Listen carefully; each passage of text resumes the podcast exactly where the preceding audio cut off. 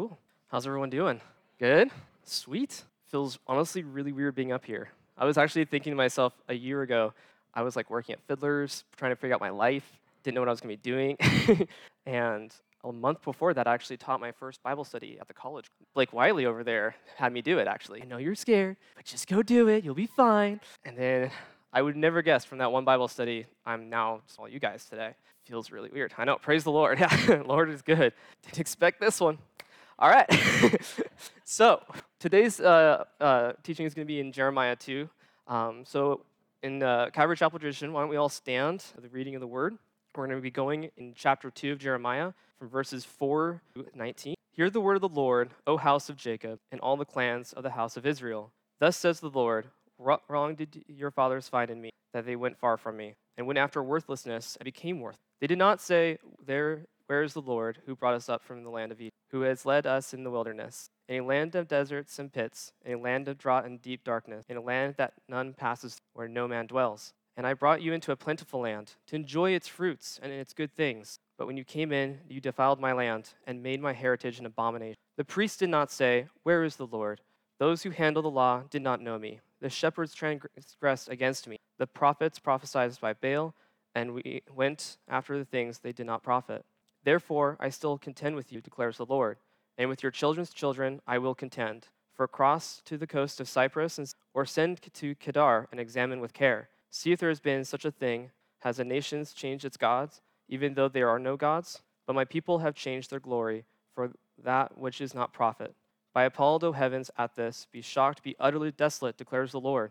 For my people have committed two evils. They have forsaken me, the fountain of living waters, and hewn out cisterns of their wells, broken cisterns that can hold no water. Is Israel a slave? Is he a homeborn servant? Why then has he become a prey? The lions have roared against him. They have roared loudly. They have made this land a waste. His cities are in ruins, without inhabitant. Moreover, the men of Memphis and the Taphraene have shaved the crown of the head of your head. Have you not brought upon yourself by forsaking the Lord God, when he led you in the way? And now what do you gain by going to Egypt to drink the waters of the Nile? Or what do you gain from going to Assyria to drink the waters of the Euphrates? Your evil will chastise you, and your apostasy will prove you. Know and see that it is evil and bitter for you to forsake the Lord your God. The fear of me is not in you, declares the Lord of your hosts. Heavenly Father, we thank you for your word tonight. I want to pray and lift up Pastors Isaac and Roger as they are sick, and I pray for healing for them. And Lord, just pray for the teaching tonight that you would speak through me. In Jesus' name I pray. Amen. All right, so we went through a big chunk of Jeremiah chapter 2, and we are going to kind of get into the focus of that, but I really want to focus on verse 13 is going to be the main thing for tonight. Before we start going to that one verse, I want to give you guys a quick little background of who Jeremiah was in his time. So Jeremiah was a young prophet. He was a young, when he called to ministry, when he was very young, around 17 or 20 years old. And we know in chapter 1, verse 6, that he mentions that he was a youth. The fact that when he first gets called to the ministry, he says, no, Lord, not me. I am too young. I am not able to do this. But the Lord consults him and gives him courage and wisdom, and he goes forward in that. The other thing we know about Jeremiah is that he never married. The Lord actually commanded him not to get married, and we see that in chapter 18, verse 2. He was also faced with much opposition and did not have any followers that we can find in Scripture mentioned, besides a scribe named Baruch, who had a whole chapter dedicated to him in chapter 45. Jeremiah started his ministry in Jerusalem in the 13th year rule of King Josiah, who was the same king who found a copy of the law and started leading a great revival, and he was the last godly king of them at that time. At this time, the kingdom of Israel had been split off. So you have in the north, 10 tribes went to the north. It's mostly called throughout Scripture as Ephraim or Israel. And you had two tribes that went down to the south, and that was Judah or Jerusalem. So Josiah was the king of Jerusalem in the year about 626 BC. He was a very godly king, and the last one that Jerusalem would ever see. He led a huge Passover that was even greater than what his grandfather Hezekiah did, and he reigned for 31 years. Jeremiah started his ministry at a fairly good time, but things were still looking bad for Israel as a whole. By this time, Assyria had overtaken the northern kingdom, and Babylon was coming for the southern. But despite this revival and what was going on in Jerusalem, people's hearts were still not turned to the Lord. So, in the first four verses that we went through, it says, hear the word of the Lord, O house of Jacob, and all the clans of the house of Israel. Again, God usually refers to Judah as Israel at this time because actually there was more than just two tribes that broke off. When the kingdoms were split, it was 10 in the front, or 10 in the north, and then 2 in the south.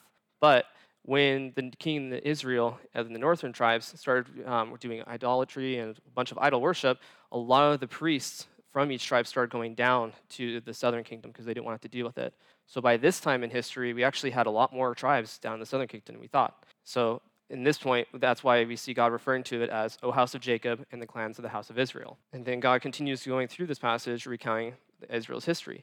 The Lord says he brings them through, he brought them through Egypt. He's showing them, this is their past. This is what I've done for you guys. And you guys' hearts are still not turned toward. He continues from verses 9 through 13. Therefore I still contend with you, declares the Lord, and with your children's children I will contend, for across the coast of Cyprus and send to Kedar and examine with care. See if there has been such a thing as has a nation changed its gods, even though there are no gods, but my people have changed their glory for that which does not profit.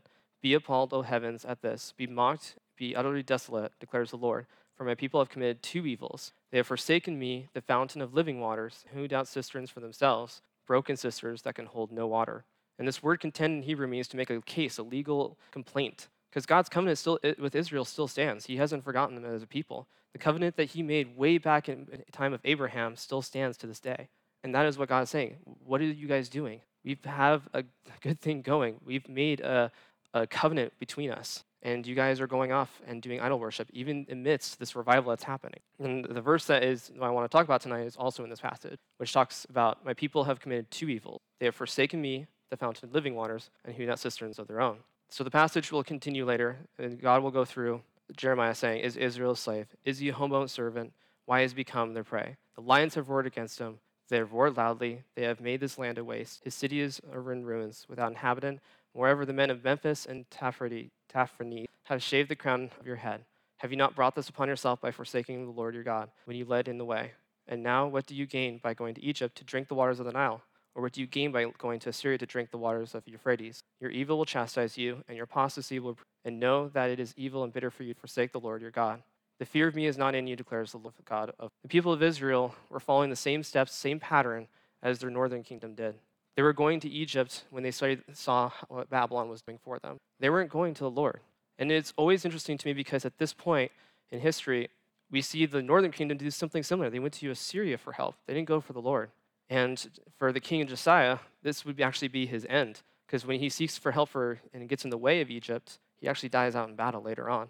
But the verse I really want to focus again on tonight is verse 13. For my people have committed two evils. They have forsaken me, the fountain of living waters, and hewn out cisterns for their own, broken cisterns that hold no water. The people of Israel made this mistake over and over and over again.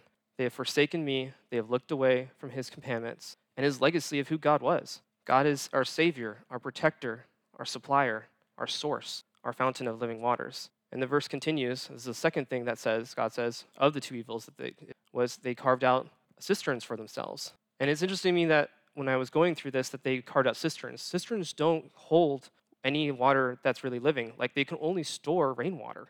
And there have been thousands of these when they dig up archaeological digs throughout the nation. But the best thing they could hold is stagnant water. And at worst, they were commonly cracked because of the limestone that was used. And this is something that, like, God's trying to say, like, dead gods cannot impart life. I'm the only one that gives you life. Yet you keep trying to carve out other things that are not from that life. So that is the big takeaway I wanted us to focus on tonight, is God is our source. Judah's sin was compounded, and they would not give up what they wanted. They outsourced their God. They outsourced themselves to water that wouldn't quench their thirst to begin with. And that's something that we can commonly make the mistake of too. It's something that we face even as believers, because there's always something that's going to try and grab our attention at some point and make us lose focus on who God really is. And that is something that I've had to focus too. When I first became a believer, I definitely believe I was baptized and that the Holy Spirit was, but my source wasn't in God yet, because I was growing up trying to figure out who I was, and it wasn't later that I found out that no matter who I replaced to myself, no matter who I wanted to be like, I need to be Christocentric. I need to walk in Christ. My source has to be Christ, and that's the only thing that's going to quench that thirst I have. And it's funny because no matter how many times people slice it, we are, as humans, we want to worship something. That's just the fact of it. We're always going to want to worship something. And we have to choose, is it going to be God or is it going to be something else? And that's what I want to talk about. If God is not the top of your heart tonight, where is he? What cistern have you guys carved out thinking that it will last you till the end? Because if your heart's not sourced out to God, to whom have you put up higher? Who else holds you the lie of freedom is in this or that or them? Freedom is only in Christ. Whatever overcomes this place, that place where God is supposed to be in your heart, is what you are a slave to. It could be money, it could be fear, envy. The list continues, but the facts still stay the same. And that's something that I can relate to a lot. If I am always going to be so focused on a fear or an anxiety or an envy, then my source isn't in God, my heart isn't in God. I'm letting whatever else dictates my life, and I'm not going to be free in that. And God doesn't want just a part of you. That's something that I think many of you guys might have noticed. As soon as you commit your life to Christ, as soon as you start this journey, it's great. Like you're like, oh my gosh, this is so cool. This is amazing. I'm on fire for the Lord. And then later down the road, God's going to say, okay, that's great. Now lean into me more. Like, I don't know if I want to do that. No. Lean into me more, into all your troubles, financial, husband, relationship, wife, whatever it might be. It's hard to give up control. I mean, I hate giving up control, but he wants more of you. You cannot be divided in your heart, nor be in your spirit. You can be conflicted, but in that conflict, you still have to choose one or the other. And Jesus is our fountain of living waters. Through him, we have everlasting life. And that's something that we see in John 4, the woman at the well. It's a great example. Now, a lot of you guys probably have heard about this story. It's when Jesus goes to Samaria, and it's a nation of essentially half Jews, or partial Jews, mixed Jews. Whoops, I almost lost all my slides. So when Babylon conquered the southern kingdom, and the Jews were left behind, they started intermarrying, and you had kind of like this non-Jewish people race there, but they still had remembrance of God's word. And the Samaritans kind of emerged as an ethnic religious group. So in John 4, 7 through 14, we see, a woman from Samaria came to draw water. Jesus said to her, give me a drink, for his disciples had gone away into the city to buy food. The Samaritan woman said to him, how is that you, a Jew, ask for a drink from me, a woman of Samaria? For Jews have no dealings with Samaritans. Jesus answered her, if you knew the gift of God, and that who it is that is saying to you, give me a drink, you would have asked him, and he would have given you living water.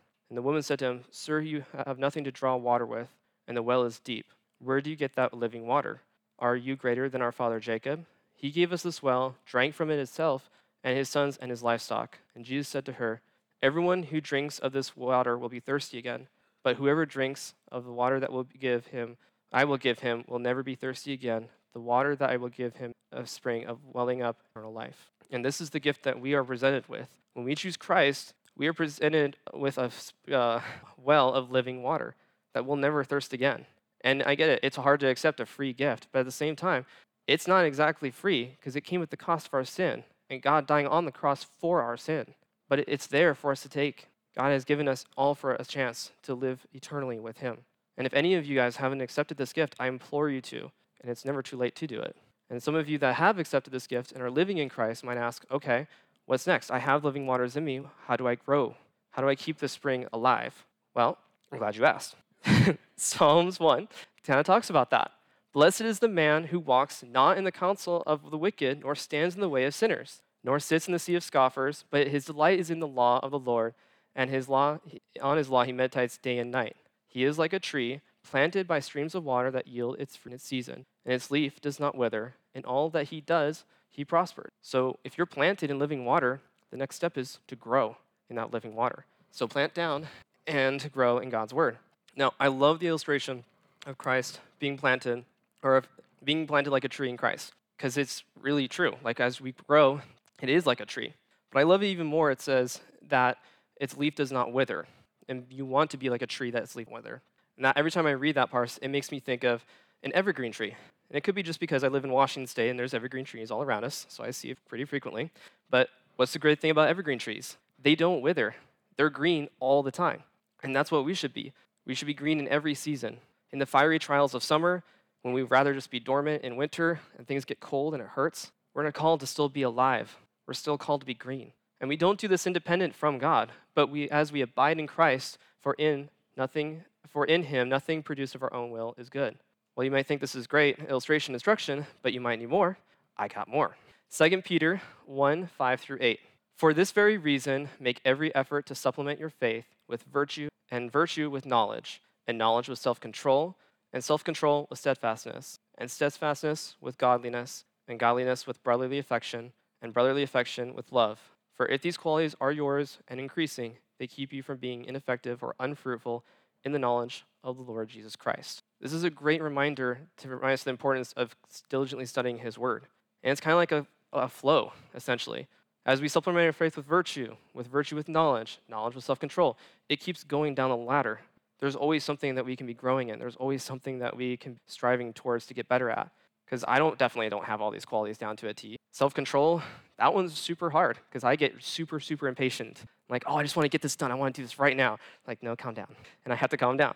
There's always something you can be growing in. And I know I don't have it up here, but the verse 12 actually is my favorite part of this thing. And realizing I say that now, I probably should just put it up there. But verse 12 would go on later to say, therefore, I intend always to remind you of these qualities, though you know them and are established in the truth that you have. Now, as Paul writes this, he's saying, this is Peter talking to the believers that he's writing to remind them. This is Peter reminding them of these qualities. But who spoke through Peter to remind them of these qualities? It was the Holy Spirit. So for me, this is a great reminder that the Holy Spirit is going to be reminding us of these qualities. I mean, that's what Jesus told us. He had to ascend so he could send down the helper. We all have that helper. And that is something that I always think about when I read this passage. Therefore, I intend always to remind you of these qualities and keep on striving towards them. God isn't done with you, nor has he left the foundation that you worked hard to work together. All right, and this next passage I want to go through is just a little quick, little simple one. Romans 11:36. This is one of my favorite ones. And this is coming from Paul, and it's his closing statement of the chapter, right after sharing the importance of the Gentiles being grafted in and the future of salvation is to come.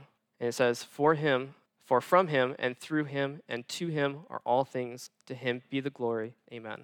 So when I took a class on Romans, and honestly, it was really, really dense. Like, there was so much content, and I started falling asleep a little bit. But this content, like, jumped my heart to start a little bit, because first of all, it was almost like a tongue twist. But at the same time, it was something I wanted to think about. From him and through him, to him are all things. To him be the glory forever. Amen. Everything that is good comes from him. That word of him or from him is ek or source in the Greek. Then you have through him, which is dia, an agency essentially, and eid. I don't know how you even pronounce that. I'll be honest; it's a Greek word. I'm not fluent in Greek yet, but it means it's the to him piece and it's the goal. So from the source through the agency to the goal. That's how it goes. From God, all things are good. Through him, these are still good. And to him, our end goal, may him be the glory forever. Amen. And that is what we have to go through. Our source, it cannot be rooted in anything else. Otherwise, it's not going to be good. It's not going to be from him. And things start falling apart really quickly. And this was a huge convicting point for me. That's honestly probably why I woke up during my class during this piece, because it convicted me a lot. Not because I was starting to snooze off in class, but because at this point in my life, my source was not in God. My source was in other things. My source was in how I view people and how they view me. My source was in what I should. My source wasn't in Christ. And this was God slapping me on the hand saying, who's your source going to finally be? Is it going to be me finally? And that's one thing that I want to implore all of you guys to do. So who will be your source? Open your eyes to where you are at in line with Christ. Don't let yourself be sold out to a lie. Be sold out for Christ. In him is your strength. In him is your source. Don't allow things to creep in and take the place of God. And take a self-inventory. Who is in your main lineup? And it's hard. It really is hard, because as you realize, as we go and put God as our source, we will have to start surrendering. But in that surrendering, we get our strength. We get our strength in the Lord. And it's a growing process, and it's something that I am still growing in, especially as God pushes me and pulls me into things that I'm always scared of doing, like standing up here, doing a sermon. That was scary enough. But God has been faithful in every step of the journey that I've been in. And he's faithful in everyone else's step in the even when the times it doesn't feel like it. He's going to correct you, and it will. I don't know, actually, can I use the word suck on that? Whoops. It will not be fun, let me say that. But it's because he's a loving parent that he does correct us. He doesn't want us wandering away. He wants us to follow after him. He wants us to correct ourselves and be better walking. And one of my favorite books that I see that in is the book of Amos. And I know that's kind of a weird one, Amos. That's a minor prophet in the Old Testament. But in those first two chapters, I always find it really intriguing when God starts proclaiming judgment on all these nations. He says, for 3 times and then for 4. For 3 times and then for 4. And he lists out what they did wrong and what their punishment is. He does this city after nation, city after nation. And I was like, oh, that's interesting. Why would you do? Well, and then math happened, and then I added it up, and 7, completion. 7 is the number of completion. God is a patient person. He's going to wait until it's time to actually slap you on the wrist and be like, no, really stop. There's grace involved. There's loving. There's fellowship involved. But our God is still a just God. And that's a beautiful thing too, because then we know that when it's time that he says enough is enough, we know that he is just in saying enough is enough. But I just also couldn't help it when I looked at it. I was like, wow, there's been many times when I was growing up that I noticed that my parents were like, Evan, don't do that. And I start pushing the line a little bit. And then finally they slap me on the wrist. But it was kind of like that. He was saying, I'm going to wait until it's done. And I'm going to make sure that you get it when it happens though, because God is patient in that. He's like a father. But he also doesn't want us wandering off into the darkness. And that is something that has always been on my heart too. Because life does have its hiccups, it has its hills, it has its trials that we all have to go through at some point. But if we keep our source in God, you'll find that those trials are a little bit easier to surrender on. You'll find that the things that we get our strength in also is you're to find that strength. So, and the things that sometimes that God asks you to surrender, it actually might have been something that he was not going to actually take away from you. One of my favorite verses is Psalms 37:4. It's actually my life verse, and I say it's my life verse because it pops up so many times throughout my life. There'll be many times where I'm like, oh, I just really want this, and they're like, Evan, where's God in that? What's Psalms 37:4 say? So Psalms 37:4 says, delight yourself in the Lord, and he will give you the desires of your heart.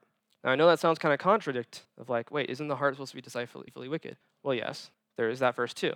But there are some things in your heart that aren't deceitfully wicked, like, oh, I really want to go hiking. That's not a bad thing. You can go hiking. We have beautiful mountains. But are you going to prioritize hiking with friends over me or over God or spending time with God?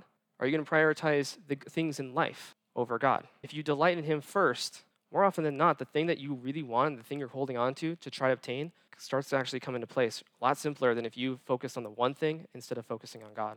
And that's something that I've always struggled with. That's why it's my life verse. Because a lot of things, something will try to take the place of God, and I'll realize I need to lighten him first, and things will start falling more into place. Matthew 6:33 says the same thing. Seek first the kingdom of God, and all these things are added to you. That is everything we need to have. Our source has to be in God. And I'll be honest, that is what I have for you guys tonight. I went kind of quick. But to be fair, I actually went kind of slow. That was the first time I've ever done a 30-minute sermon. Blake can attest, the college group, it's like a 20-minute max. So progress is good. All right, I'll pray this out. Heavenly Father, thank you so much for your word tonight. I pray that you'll just instill in people's hearts that anything that was from you just take away, and everyone with those who are sick and couldn't be here tonight, just the fellowship will continue and bring glory to your name. In Jesus' name I pray, amen.